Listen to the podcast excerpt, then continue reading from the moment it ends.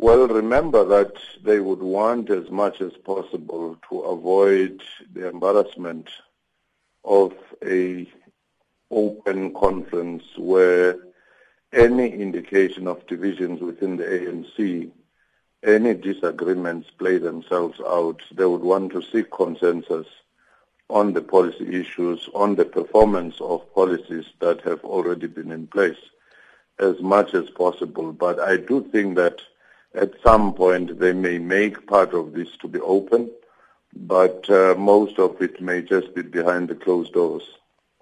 Uh, one of the other issues that has attracted attention is the guest list. Um, ANC coming out, um, inviting uh, its BRICS partners, but then others that uh, people would have expected uh, to be invited, embassy um, representatives of uh, Western countries in particular, not making that list. What do you read into that?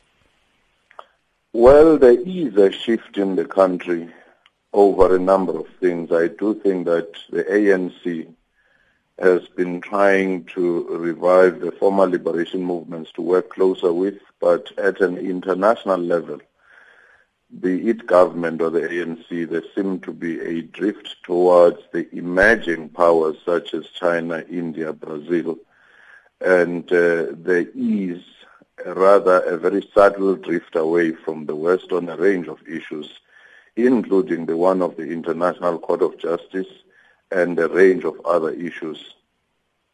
Uh, one of the other issues that people have been talking about, but which the party has indicated it will not dwell on, is a uh, talk of succession this time around. Uh, what do you think should be their main focus?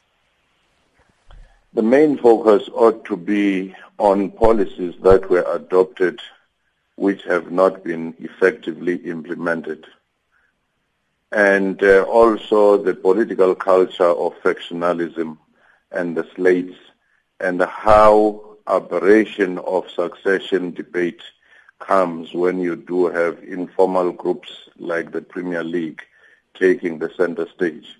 Those are some of the things that they ought to be focusing on, but also instances of corruption to say when we said in most of our documents as the ANC what did we mean when we said there were sins of incumbency?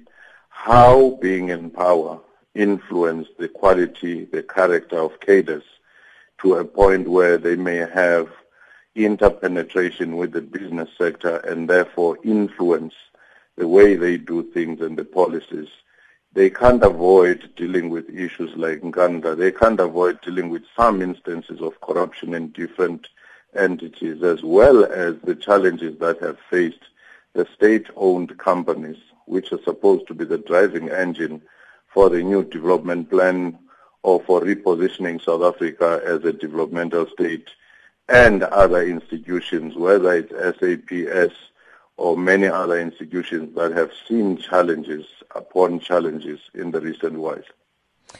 When do you think will be the ideal time for the ANC to begin talks about succession, if they would intend to do this at all?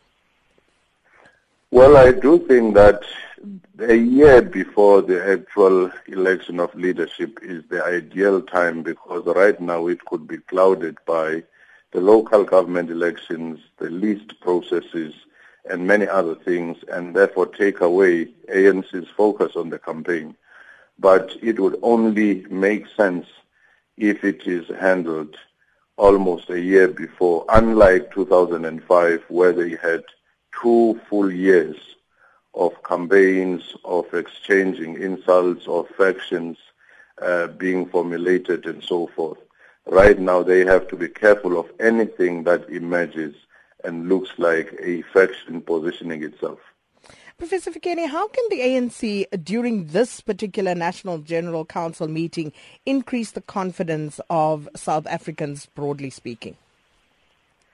To be brutally honest about the challenges it is facing, to be honest about the failures to implement some of the policies and some of the divisions, and also to take a full account of areas where they've made achievements so that they can replicate that.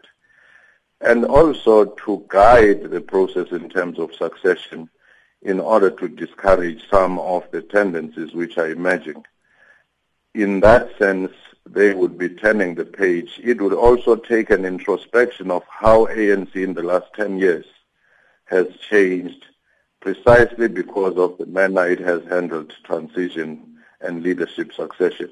Well, we're going to leave it there. Uh, that was political analyst Dr. Somadoda Fikeni looking ahead uh, to the ANC's National General Council taking place in Midrand, kicks off this morning.